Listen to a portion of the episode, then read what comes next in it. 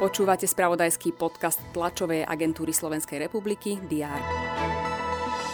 Prezidentka Zuzana Čaputová nebude opätovne kandidovať v budúcoročných voľbách na post hlavy štátu. Prvá výzva z programu Slovensko bude smerovať na podporu odborného školstva na Hornej Nitre v Bansko-Bystrickom a Košickom kraji. Rezort investícií na to vyčlení 46 miliónov eur, z toho 15 miliónov pôjde na Hornú Nitru.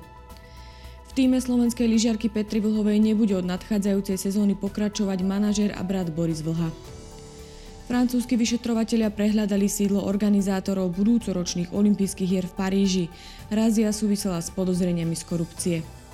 Aj tieto správy priniesol uplynulý deň, je streda 21. jún, pripravený je opäť prehľad očakávaných udalostí. Vítajte pri jeho sledovaní.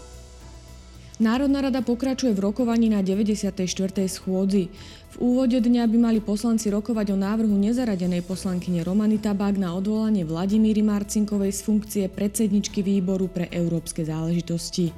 Venovať by sa mali poslanci aj novele zákona o pomoci v hmotnej núdzi.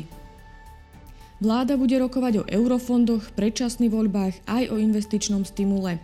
Odobriť má aktualizáciu kontingenčného plánu pre riešenie mimoriadnej situácie v súvislosti s možným hromadným príchodom Ukrajincov na Slovensko. Kabinet sa bude venovať aj regulačným opatreniam v oblasti cien a marží potravín. Počas dňa sa očakáva aj tlačová konferencia Národnej banky Slovenska. Informovať má o ekonomickom a menovom vývoji v lete 2023. Pri pamätníku sviečkovej manifestácii v Bratislave sa uskutoční pietný akt kladenia vencov. Viacerí politici a verejné osobnosti si tak pripomenú deň obetí komunistického režimu. Pápež František príjme brazilského prezidenta Luisa Inácia Lulu da Silvu. Generálny tajomník NATO Jens Stoltenberg sa stretne s vyslancom USA pre klímu Johnom Kerrym a šéfom zahraničnej politiky Európskej únie Josefom Borelom. Bezpečnostná rada OSN sa na zasadnutiach bude zaoberať pomocnou misiou OSN v Afganistane i situáciou v Gvinejskom zálive. Na štadióne Henrika Reimana v Krakove večer slávnostne otvoria tretie európske hry.